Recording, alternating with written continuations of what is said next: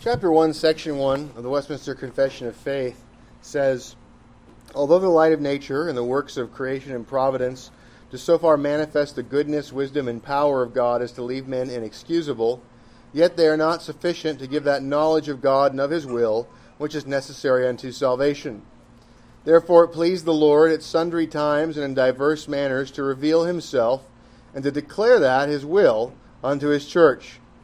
And afterwards, for the better preserving and propagating of the truth, and for the more sure establishment and comfort of the church against the corruption of the flesh and the malice of Satan and of the world, to commit the same wholly unto writing, which makes the Holy Scripture to be most necessary, those former ways of God's revealing his will unto his people being now ceased.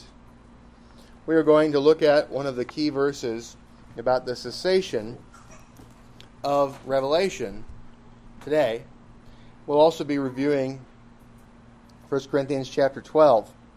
I provided for you an outline of 1 Corinthians, which you haven't seen before because I haven't really given you handouts for 1 Corinthians. And so you have an outline there. And right now we are in the middle of the section called Section 5 that deals with food and public order issues. The food issues have been mostly uh, completed, I think all the things we looked at. And the public order portion we're in the middle of.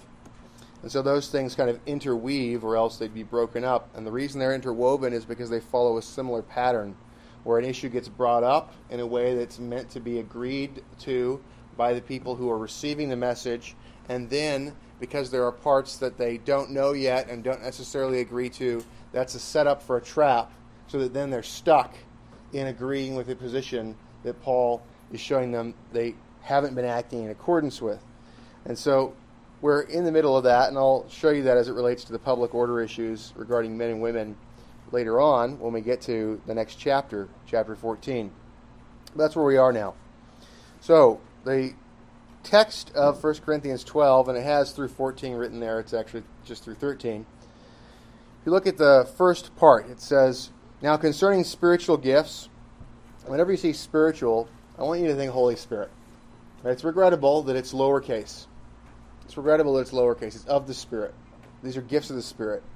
Now, concerning spiritual gifts, these aren't like, you know, spiritual in some vague sense. Right? These aren't these aren't just gifts that happen to be in various spirits. These aren't these aren't like something from Avatar: The Last Airbender. These are gifts from the Holy Spirit.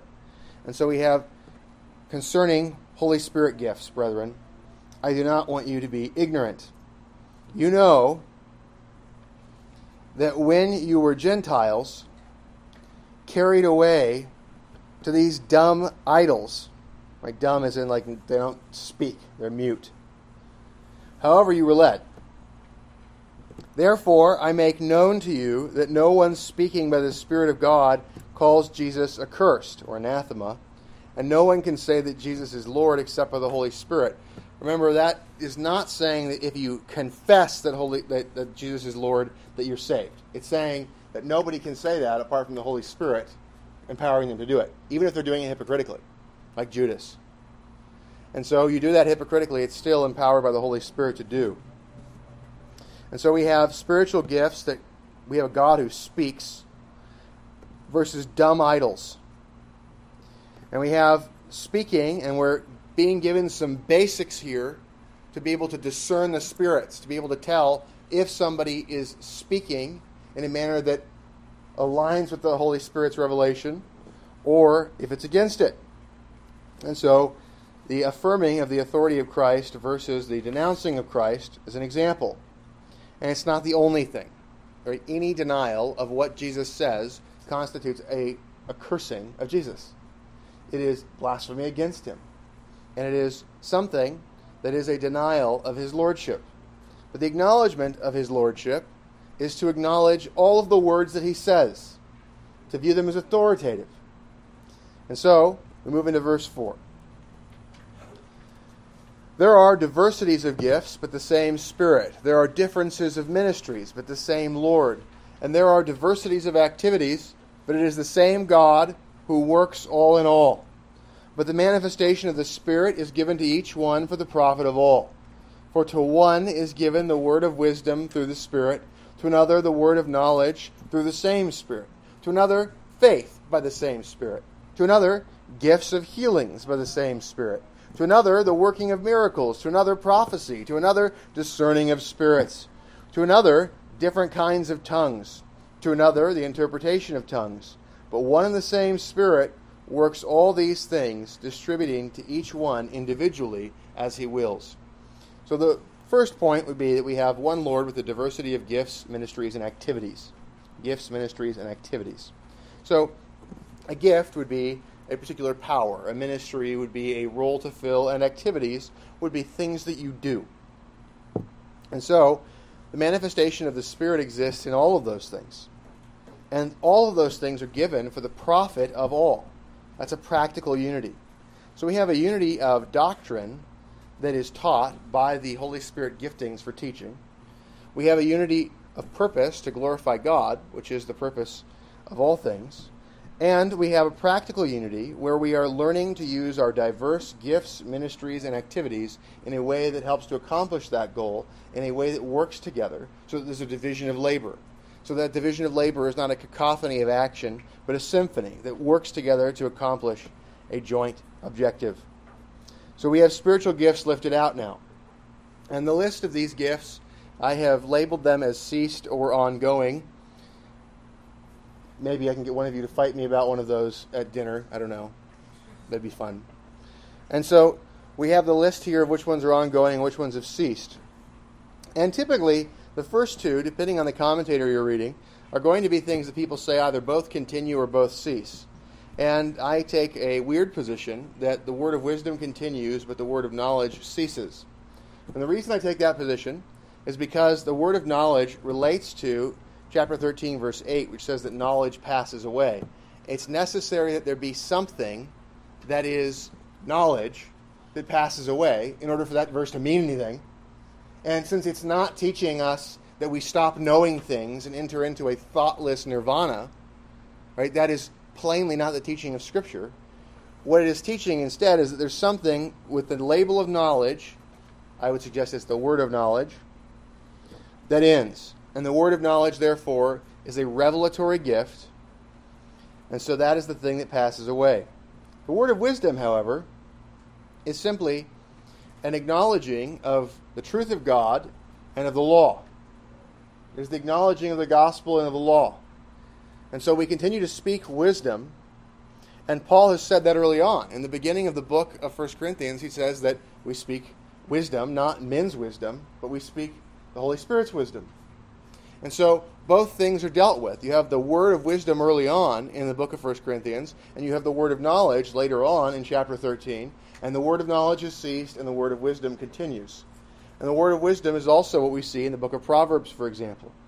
And so you can think about how it requires gift of the Holy Spirit to use wisdom well.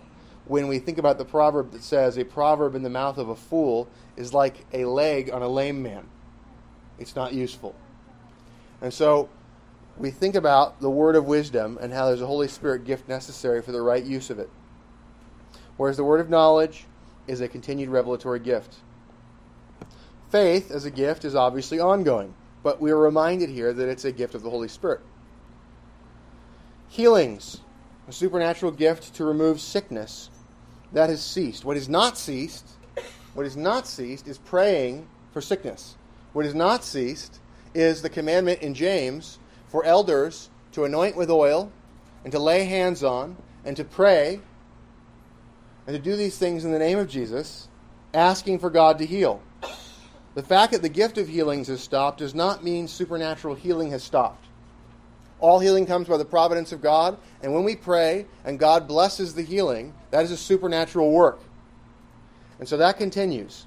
But the gift of healing, where particular persons have powers that are given to them to heal, has ceased. The working of miracles. Miracles are, by definition, supernatural signs and wonders. They are signs because they point to the message or the messenger, or both. They are wonders because they draw attention. And so, miracles, you can look at the root of the word, mira, which is to look in Spanish. You see that in Latin, the root there, the idea of looking. And so, it's something that draws attention. It is a sign to be looked at. And so that has ceased because there are no more messengers bringing revelatory information that's new. Prophecy has ceased. That is the gift of bringing words that are new from God. The discerning of spirits is ongoing, and you're using it right now. And you're trying to figure out whether what I'm saying is good or not. Tongues, the supernatural ability to speak prophecy in some other language, that has ceased. The interpretation of tongues is the supernatural ability to understand and translate, and that has ceased. These are revelatory gifts. They are referenced as being ceased in chapter 13. One Spirit gives these many gifts and many ministries to use them in, and causes these activities to be performed in their proper place in history and in the world. So, we go to page 3. Verse 12. For as the body is one and has many members, but all the members of that one body, being many, are one body, so also is Christ. For by one Spirit we were all baptized into one body, whether Jews or Greeks, whether slaves or free, and have all been made to drink into one Spirit. For in fact, the body is not one member, but many. So we have two analogies here. It might not seem like it, but there are two analogies here. The first analogy is the analogy about Christ and the fact that we are members of Christ's body. And so you think about that, we're all familiar with that. You know, the Apostle Paul, for example, when the Lord Jesus Christ called him, he said, Paul, why are you persecuting me? And Paul could have said, I'm not persecuting you, I'm persecuting Christians. But the point was that they are the body of Christ. And so, in the persecution of Christians, there is a mystical union, there is a revealed union, there is a linguistic union, there is a covenantal union between Christ and his church.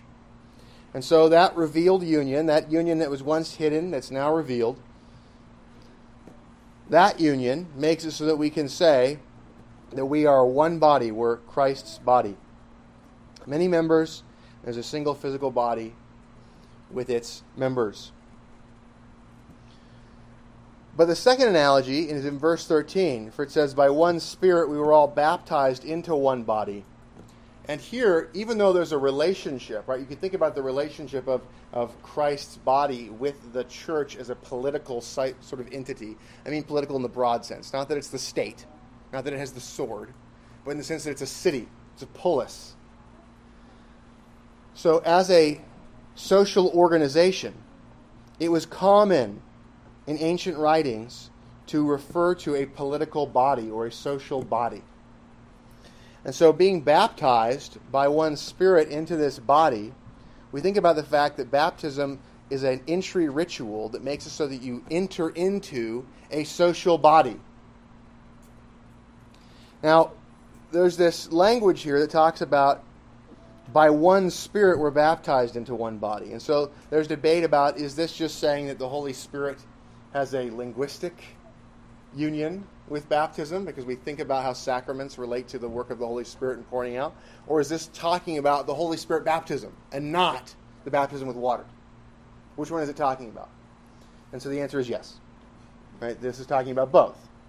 It's talking about how when you have the sacrament of baptism, it points to the Holy Spirit baptism. Shocker.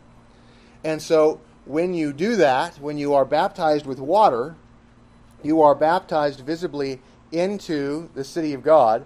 And at the same time, also, when you are given faith by the baptism of the Holy Spirit, then also you are given powers, gifts by the Holy Spirit, and you are given one of those gifts when the Holy Spirit causes you to believe is the gift of faith that makes you have a unity. So you have an intellectual unity, and there is a legal unity that exists with Holy Spirit baptism and with the physical baptism.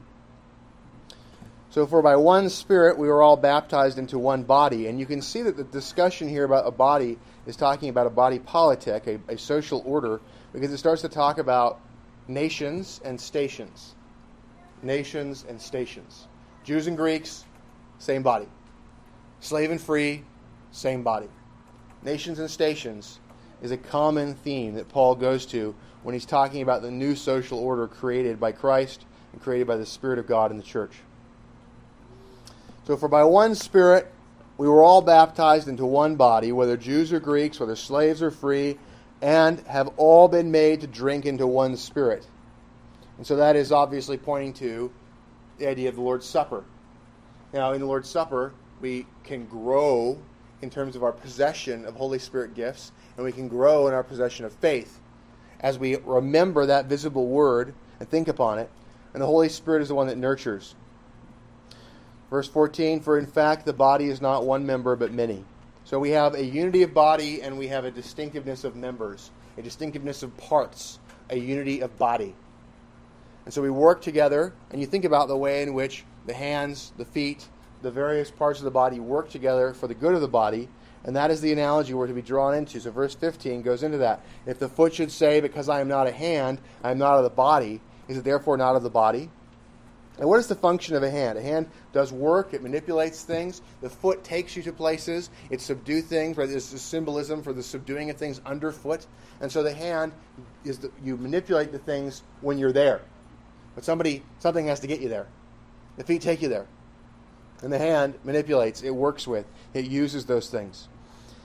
They're different functions, and together they are far more useful than separate. And if the ear should say, Because I am not an ear, sorry, because I'm not an eye, I am not of the body, is it therefore not of the body? This idea of separateness because of gifting is what's being attacked here. So the ear hears and considers, it's relational, it makes it so that you can interact and communicate with others. The eye is seeing and analyzing, navigating, choosing. And so, you know, you have this idea of if you work with other people, it's going to slow you down. You can't choose to just do whatever you want all the time. If you just work by yourself, you can't get nearly as much done. And so, what we have here pointed to is this preference of simply choosing what you want versus the idea of interacting with others, hearing, listening, building relationship. And so, to deny the unity with the body, to not have those things, neither one will do nearly as much by themselves. And so, the unity, working together, the utility of each is increased. If you are a person who's particularly decisive and analytical, you will find that people don't really like you they will find you annoying. They will find that you are someone who picks at gnats and also is impatient, generally speaking. And that in making decisions, you leave other people behind. If you are a listener and you carefully consider others and their opinions and how they feel about the situation, then you will find that people who are decisive often feel like you don't get anything done. And so there is this need for each other because without the other, there is a shattering, schismatic tendency, or there is a tendency to not be decisive and not get things done. And so we need each other to deal with these things. Smelling is brought up. Verse 17 If the whole body were an eye, where would be the hearing? If the whole were hearing, where would be the smelling? And so now there's something else going in. And so this sort of relates to the fact that when things start to go bad, they tend to stink. One of the things that helps you to realize that something is starting to go bad is the smell. And so it's a sense that tells us if something is decaying or something's sweet or filthy or clean. Right? These are tendencies for the smell. And so you think about the utility of these senses and how they help each other out. And so you can listen to the point of frustration, you can decide, and you can also at the same time have a sort of death that's creeping in. And so these senses all help each other to detect things and to be careful to not drop off useful activities. Differentiation is necessary for the effectual division of labor. Separate skills and weaknesses in finite creatures is necessary for that to occur. And cooperation allows the weaknesses to be minimized and the strengths to be max- maximized. And so, verse 18 But now God has set the members, each one of them, in the body just as he pleases. And if they were all of one member, sorry, and if they were all one member, where would the body be? And the body would be largely ineffective. But God has designed the body to take over the world. Right? God has designed the body to take over the world. And so he has given us all the parts that are necessary so that we can effectively work together to fill the earth with the knowledge of God. Verse 20. But now indeed there are many members, yet one body, and the eye cannot say to the hand, I have no need of you. Hands are much more useful when you can see. And eyes are much more useful when you have hands. They allow you to get work done and to do it well and to do it wisely. And this is going to relate to the principle of steering that comes up as a gift later on. Okay, how well can you steer a ship if you can't see? And how well can you steer it if you don't have hands? And so the two of them working together, this is setting up the listing out of additional gifts. And the eye cannot say to the hand, I have no need of you, nor again the head to the feet. Right? The head can't get anywhere without the feet, and the feet subdue. I have no need of you. Nor again the head to the feet, I have no need of you. No, much rather, those members of the body which seem to be weaker are necessary. Now, which is which is weaker, the head or the feet? In what way? And those members of the body which we think to be less honorable, on these we bestow greater honor. Remember, we talked about that last time this idea that the people who are in higher authority, they serve the people in lower authority, and that's a bestowal of honor, taking those who are most honored and using them to serve those who are less honored, and that's an honor to them. So the people who have the higher honor exist to serve the people in lower honor. So which one is more honored again? And our unpresentable parts have greater modesty, but our presentable parts have no need. So I, I, I get to be up here kind of immodestly trouncing around my various thoughts and just laying it out for you. More modest parts who are not up here speaking, there is a display of that modesty. The covering of heads by women is an example of the display of that modesty. And so, this idea of modesty and weakness and apparent lower honor, they all fit together in a way that ends up transferring honor, giving honor, giving service. And so we told, but God composed the body, having given greater honor to that part which lacks it. That there should be no schism or division in the body. The, the lack of schism, we don't separate over the I have this gifting club and we also don't have a functional schism by claiming to have unity and then failing to work together. But that the members should have the same care for one another. But that the members should have the same care for one another. And if one member suffers, all the members suffer with it. Or if one member is honored, all the members rejoice with it. So, a part of this functional unity is weeping with those who weep and rejoicing with those who rejoice because of a unity of interest in the kingdom. And that unity of interest in the kingdom allows us to care about each other and to realize that we are parts of the same body. Verse 27 Now you are the body of Christ and members individually, and God has appointed these in the church. And so now we think about particular ministries, right? First apostles, second prophets, third teachers. After that, miracles, then gifts of healings We've got like one out of five still. Right? For the, we're not batting too great on the first five. The first, the first five, we've got one of them still. Right? First apostles, second prophets, third teachers. After that, miracles, then gifts of healings, helps, administrations, varieties of tongues. We're going up for a while. Helps and administrations still continue, but the varieties of tongues, not so much. Are all apostles? No. Are all prophets? No. Are all teachers? No. Are all workers of miracles? Yes, right? I mean, who's with me? No. All workers of miracles? No. Do all have gifts of healings? No. Do all ha- all speak with tongues? No. Do all interpret? No. But earnestly desire the best gifts, and yet I show you a more excellent way. So the best gifts, there's a hierarchy of gifting here. Apostles have ceased. We have the apostolic word in the scriptures. Prophets have ceased. We have the prophetic word in the scriptures. Teachers are ongoing. The office of elder, the office of teacher, pastor, bishop, they are the same office. And in that, they fulfill those various purposes. The title elder reminds us of the maturity of the officer. The title of teacher reminds us of the prophetic work of teaching the prophetic word, not by adding new words, but by understanding and teaching what the prophetic word says. The word pastor points to the priestly function of maintaining re- relationship, praying, the shepherding of people, the caring about maintaining holy hedges to have a society that retains its existence without blurring into the world. And a bishop, an overseer, is kingly. And so there's a, a mature prophet, priest, king, is what is expected out of a teacher, out of an elder. The gift of miracles has ceased. And then we have the gifts, uh, this the language here. Look at it. It says the gifts of, and it changes, right? It goes from offices, apostles, prophets, teachers, or ministries, sorry, apostles, prophets, teachers, and miracles. And then it says, and here's a bunch of gifts. It's not the gifts of healings. Okay, it's, it's gifts of healings, helps, administrations, and varieties of tongues.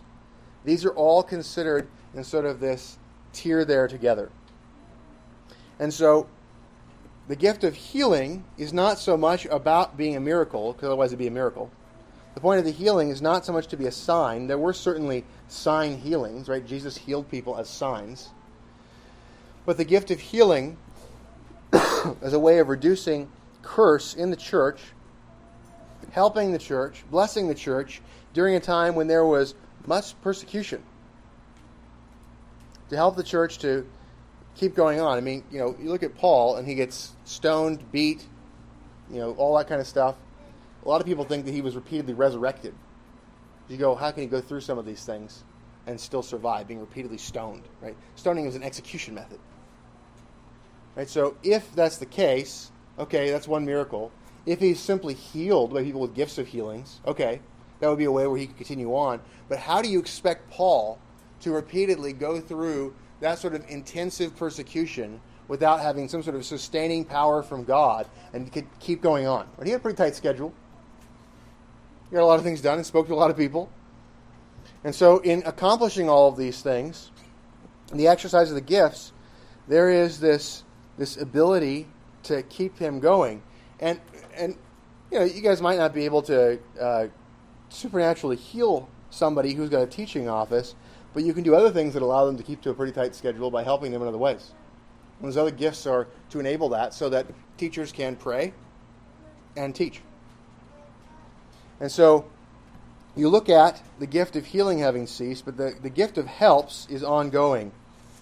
Now, I have here a quote from Anthony Thiselton, great name, and his commentary on the first epistle to the Corinthians. This is a very long and detailed commentary. The dot, dot, dots that you find are me cutting out a lot of stuff. And when you look at this, he talks about this one word, okay? So these are commentaries on one word so far. The part you've got here that's laid out is him talking about one word, and the dot, dot, dots are cutting out stuff talking about the one word. So this word that's translated helps. You have on page 5 the Greek for it laid out, and in a strict sense it means helps plural. Now, historically, the church has associated this term with the work of the deacon. I find that especially uh, in a lot of commentators. And I think that's included, but I don't think it's strictly limited to that. I think that one of the things that's counted in helps, so the helps here, I've, I've added the bold, okay? So, so the bolding is, is my emphasis along with the underlining. And so here's what I think are the key things to take away in my research on it. First of all, the helps are kinds of help. They are kinds of administrative support. They are helpful deeds. It includes the ministry of the deacons. You might talk about support staff, administrative support, administering funds. And so when you look at all these things, the other thing that you might think about, for example, is the Holy Spirit has given to us in the Word of God moderators of councils. That's an administrative function. That's an administrative function. That could be under here. It may be in the next word, which is translatable to steering. Okay, but you have this idea of, of administrative help. And then clerks of councils or scribes who take notes, who, who track that information. That's all stuff that needs to happen. You have a court, the court makes a decision, and nobody writes it down. And two months later, somebody's like, So, just to be clear, when we made this decision, was it this or that? And we go, I have no idea at all because we didn't write it down. Right? That would be a totally inept functioning of a court.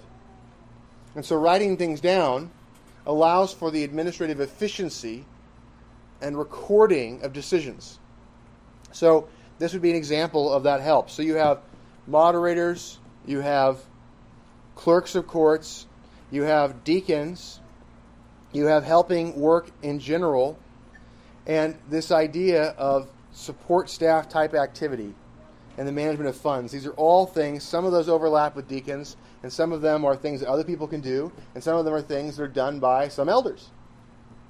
And so all that work there, this is necessary to support the teaching. The teaching is the principal thing. And you know what we do? We worship to maintain that teaching and to have our actions line up with the teaching and to make it so that we maintain the administration that God has given as a holy society. And in addition to that, the government of the church helps to maintain the worship and that teaching. And so this functioning is necessary to maintain a society. If you just have somebody teaching and you don't have worship and you don't have government, it's very quickly going to become corrupt. It's very quickly going to not be a church. And so those things are necessary. They are appointed by God, given to us by the Lord Jesus Christ as the King of the church. And so this work of helps is absolutely necessary. And it supports the going out and teaching. Then you go to the next term, and it's translated administrations, and this is an ongoing gift. And so again, here the dot dot dots are cutting out much. And so this is talking about the ability to formulate strategies, to govern, to steer, to pilot, to guide. It's a metaphor to somebody steering a ship. I think one of the things I cut out here is some of the ways that Plato used that analogy, using the same word, for example. You can find this in all sorts of ancient writings using this term, and people talking about statesmen steering the ship of state, for example. Okay, so you, you have this idea of steering as an activity, and it's in the King James translated as governments. Now, this governing and strategic thinking, this ability to deal with governance of a social order, is an important gift that allows for the administrative functions to go well, that allows for the teaching to occur, that allows people to have what they need, but it is something that is a part of the set of giftings that are listed below teaching. Now, this word, go to page 6. I have commentary here by J- uh, Charles Hodge. Charles Hodge is an excellent commentator. His commentaries are first rate. And when you have these commentaries and you look at what Charles Hodge has to say, typically he is somebody who's going to give you a lot of insight on what's meant. Charles Hodge, in this particular point, makes a common Presbyterian error. Okay, so here's the, here's the quote Those with gifts of administration. This is governments, that is, people who had the gift and authority to rule. As this gift and office are distinguished from those of teachers, it cannot be understood to mean sorry, it cannot be understood to mean the presbyter or overseers who are required to be able to teach. It seems to refer clearly to a class of officers distinct from teachers, that is, rulers, or as they are called in the Reformed churches, ruling elders. This is one of the classic texts to justify the office of ruling elder as distinct from teaching elder. Now, let's think about this argument for just a minute if we view this text as justifying an office, then we should also have the office of miracle worker, healer, helper, governor.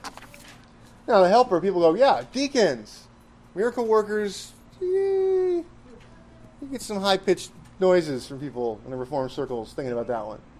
Healers, too. go, oh, maybe doctor. They'll have a hospital run by deacons. That's not what it's talking about, right? So nobody makes that argument.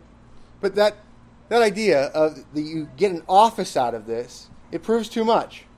If this proves the office of ruling elder, then why don't the other gifts prove offices too? A gift does not an office make. A gift does not an office make. So it proves too much. And the next gift, which would make a fantastic office, varieties of tongues. Right? You have the tongue speaker. Right? This guy, your job is to come in and make all sorts of sounds. This person has to speak in a foreign language. So again, this does not make an office.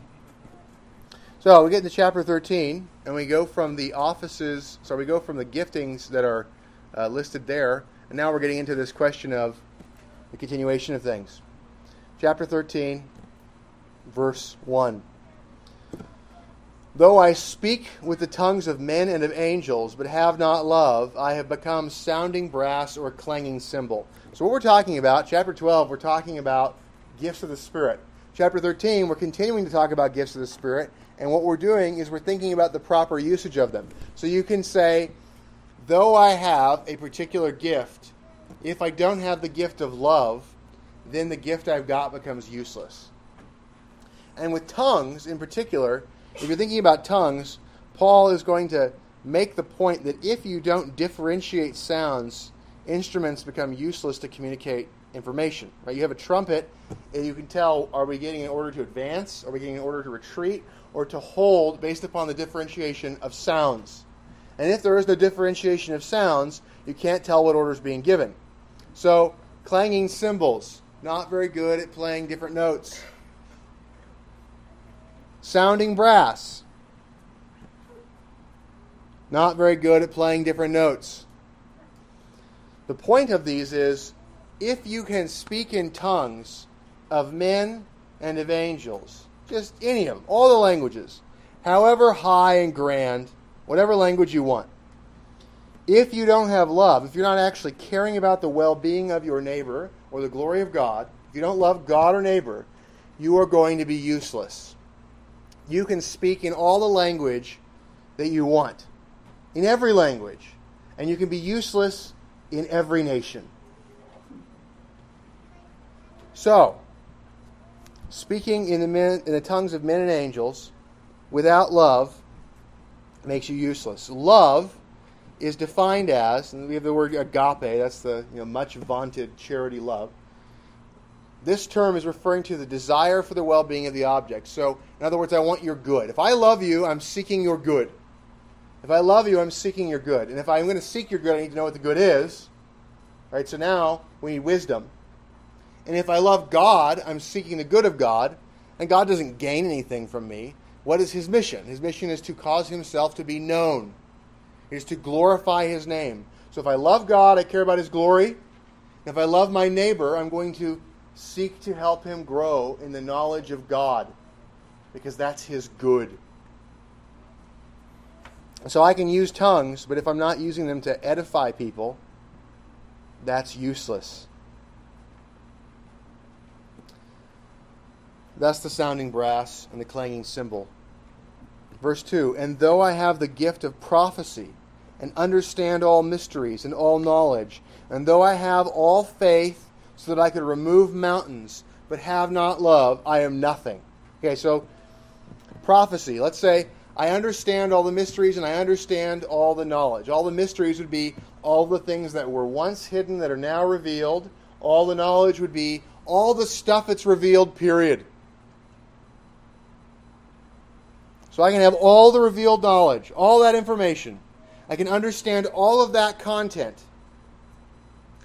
And if I do not care about the glory of God and I do not care about the good of my neighbor, I will use it uselessly.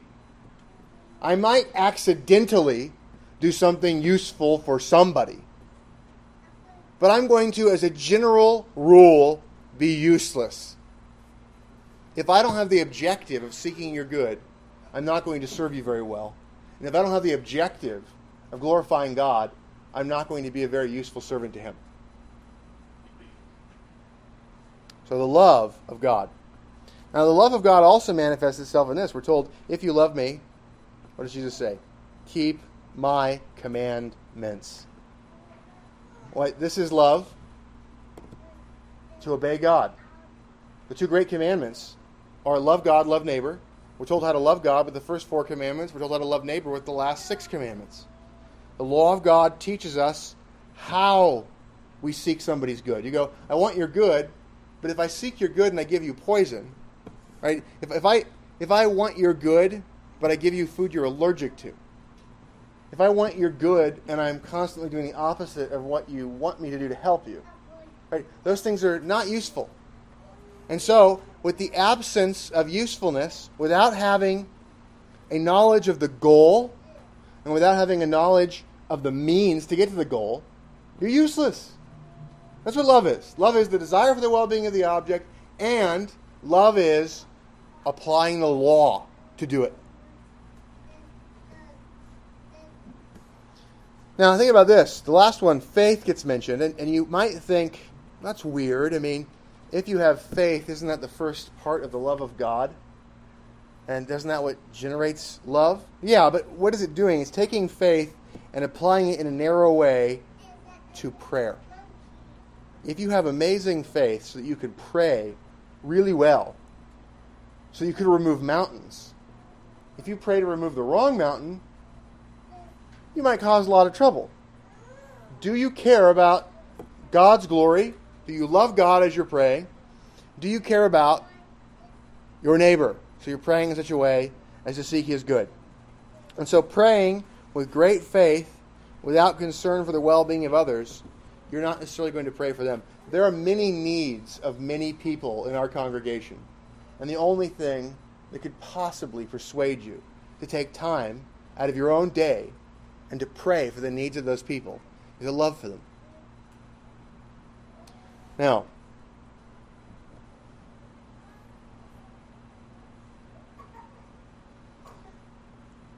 if I have the gift of prophecy, if I have all faith, but I don't have love, I am nothing.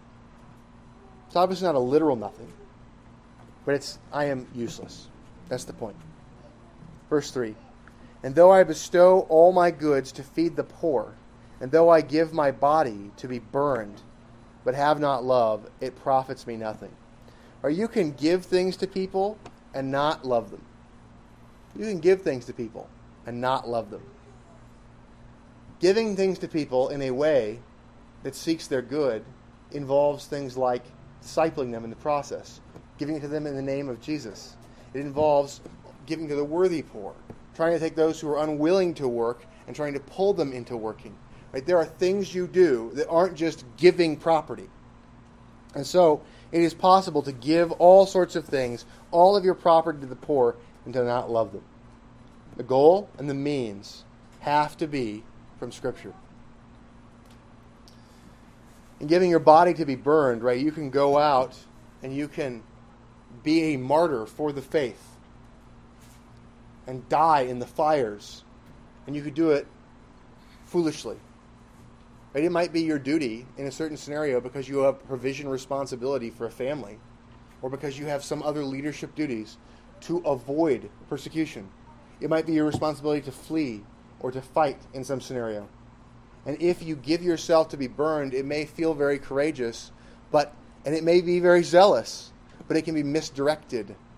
And so there's a responsibility to be careful to not throw your life away. And so these acts by themselves are not sufficient. These gifts by themselves are not sufficient. They require that we know what is good and that we apply the means of the law of God in pursuing them. Page 7. Love suffers long and is kind. Love does not envy. Love does not parade itself, is not puffed up, does not behave rudely, does not seek its own, is not provoked, thinks no evil, does not rejoice in iniquity, but rejoices in the truth, bears all things, believes all things, hopes all things, endures all things, and is frequently taken out of context to talk about marriage. The point here is not talking specifically about marital love.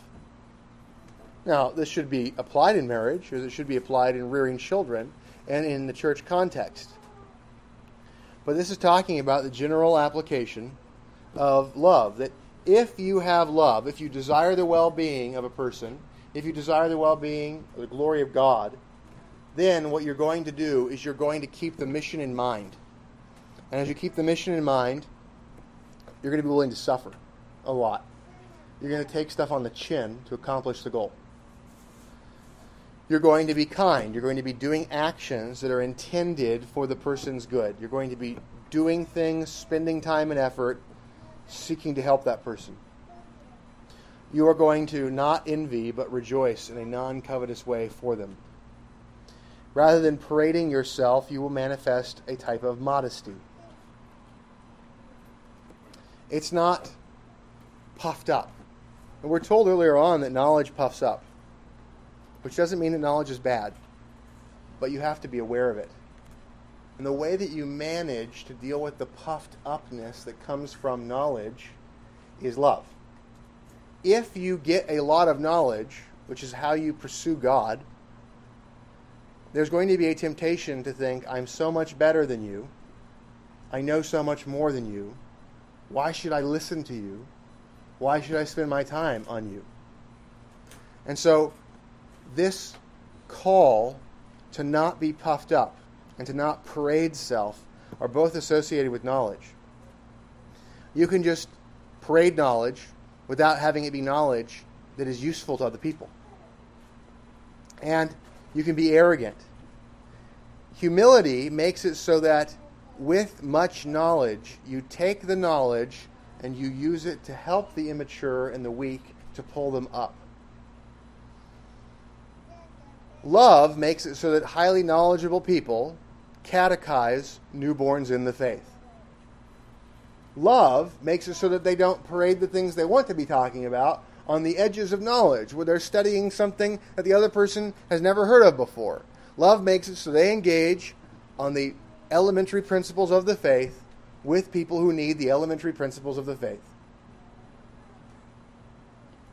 Love causes people who are learned to organize forms of words meant to maximize learning as introductory tools. Rather than a puffed upness, it looks for opportunity to serve. And so I encourage you to pursue wisdom, to pursue knowledge, and I encourage you to love God and to love your neighbor by humbly using that knowledge to spread the knowledge of God in ways that are helpful to your neighbor. It doesn't behave rudely. It's not cutting people off unnecessarily. It takes the time to listen to what people have to say. You know, we all have the experience of thinking that we know what people are going to say.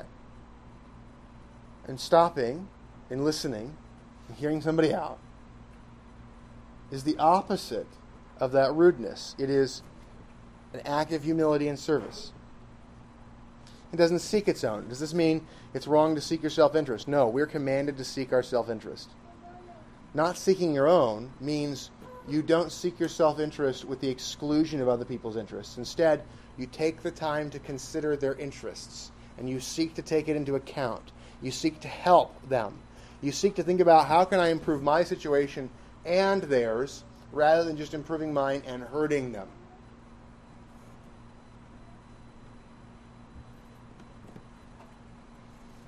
It is not provoked. Right? So, in order to have love, you need to avoid people who will provoke you.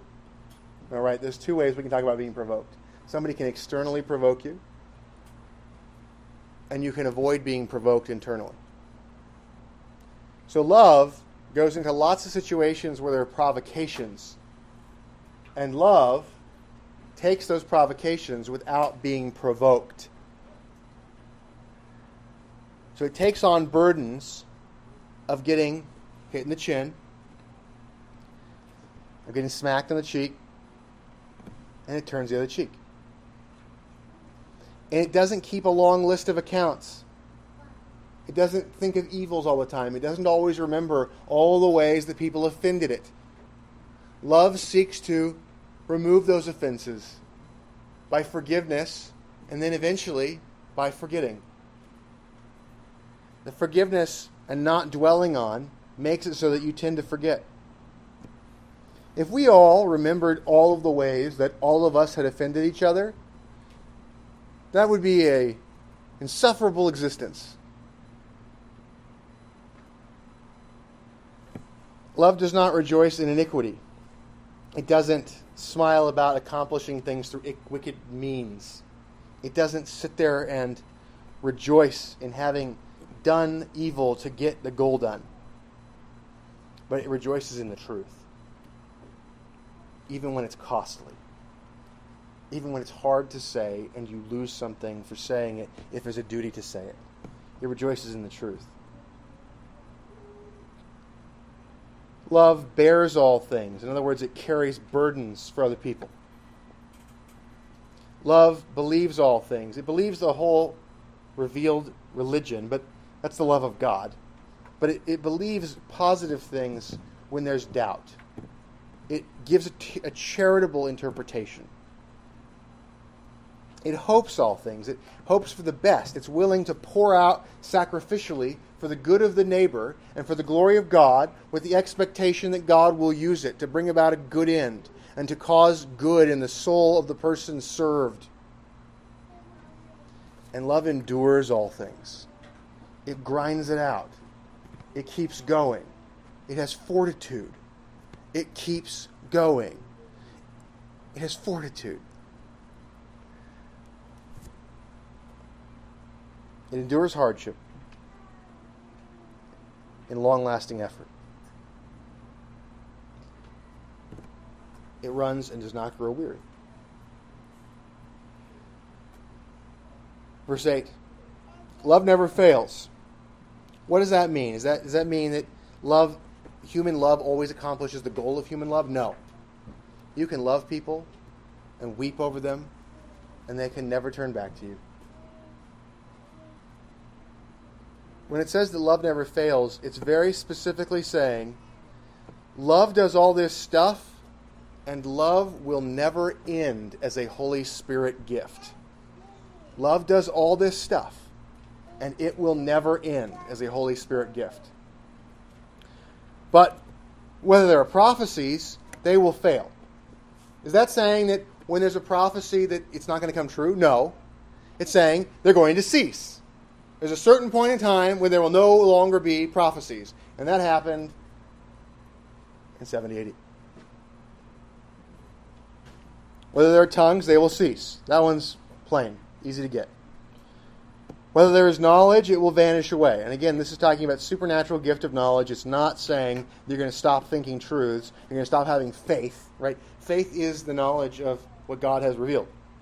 It's not saying that knowledge is going to stop. It's saying that the gift of supernatural knowledge granting, which is a revelatory gift, is going to vanish away. For we know in part and we prophesy in part. Okay, the knowledge, the tongues, the prophecies are all meant to communicate knowledge. We have knowledge in part and we prophesy in part. Right? Tongues speaking is just a type of prophesying in a different language. So the gifts of knowledge, we have partial knowledge. Gifts of prophecy, we have partial prophecy before the completion of the scriptures. But when that which is perfect or complete has come, right? You have partial versus complete. When the complete has come, then that which is in part will be done away. And when I have mentioned in this text before, is people try to interpret this to mean when Jesus comes, which is just you're just flying that out of nowhere. It's the reverse of a rapture. You're just you're just reverse rapturing Jesus into the text. He's not being talked about. What you have here is revelation. We're talking about revelation. We're not talking about the second coming of Jesus Christ. But when that which is complete has come, then that which is in part will be done away. And one additional piece of evidence that this is not Jesus is the word complete or perfect there is in the neuter. It's not masculine. And if we're referring to Christ, you would expect it to be masculine. Verse 11 when I was a child, I spoke as a child. This is going to the maturity immaturity principle. I understood as a child. I thought as a child. But when I became a man, I put away childish things, the immature things. For now we see in a mirror dimly, but then face to face. Now I know in part, but then I shall know, just as I also am known. So, the immaturity of revelation, of partial revelation, is like the immaturity of the church, and the mature replaces the immature. The man replaces the child. The canon of Scripture that's complete is the mature thing. we see her in a mirror dimly in the time of a partial revelation. And we're told that before Moses, for example, we are told that other prophets saw dim visions. Okay, in the mirror, think about the, the law of God as a mirror. They're dim visions. But Moses was said to speak to God face to face like one man speaks to another, like one man speaks to a friend. But it also, we're also told explicitly that Moses didn't actually look upon the face of God because he had to hide in a rock to not look at the face of God because if he looked at the face of God, he would die. So it's a figure of speech. What's the figure of speech? The figure of speech is he spoke to God plainly. And when we have the complete canon, we have a complete plain scripture set, a complete plain revelatory set. So now, with an incomplete Scripture. It's like looking into a mirror dimly. The complete Scriptures is like face to face communication. Now I know in part, but then I shall know, just as I also am known. And so this asserts the idea that we can have the full counsel of God, and that relates to the idea that God knows all of our counsel, and He has revealed all of His counsel. Does this mean that we're going to have an infinite amount of knowledge about God? No. We are finite. We are going to learn. We will never have infinite. We can never complete an infinite series of learnings. You can learn really, really fast, and you're not going to have all of the learning in your mind. You will learn forever, but you're never going to complete the infinite series. And so, when you have this knowledge, it is the complete knowledge, it's the complete canon being given to us. This is prophesied in multiple places in the scripture. Daniel 9 is the one that I've spent the most time on with you all, uh, variously in the study at my house or in other conversations. It's a valuable proof text pointing to the destruction of the temple as the time when prophet and vision cease. That verse, verse 12, is the main one that gets used to try to support the idea of this being about Jesus. They go, okay, for now we see in a mirror dimly, but then we're going to see him face to face. Okay, are you literally looking in a mirror dimly right now at Jesus? Are you literally looking in a mirror that is dim and seeing Jesus' face? No, it's a figure of speech, right? So do you think the face to face is literally looking at Jesus' face? Or is it the same sort of figure of speech? Additionally, the idea of knowing in part, but then knowing just as you're also known, it's a common doctrine amongst evangelicals to believe that as soon as you die, you will know everything. That is false. If you know everything, you're God. When you die, you don't become God. If you know everything, you're God. You won't know everything when you die. Verse 13. Now, abide faith, hope, love, these three. But the greatest of these is love. The gift of faith, the gift of hope, and the gift of love will last forever. Even in the resurrected state, you will believe the truth.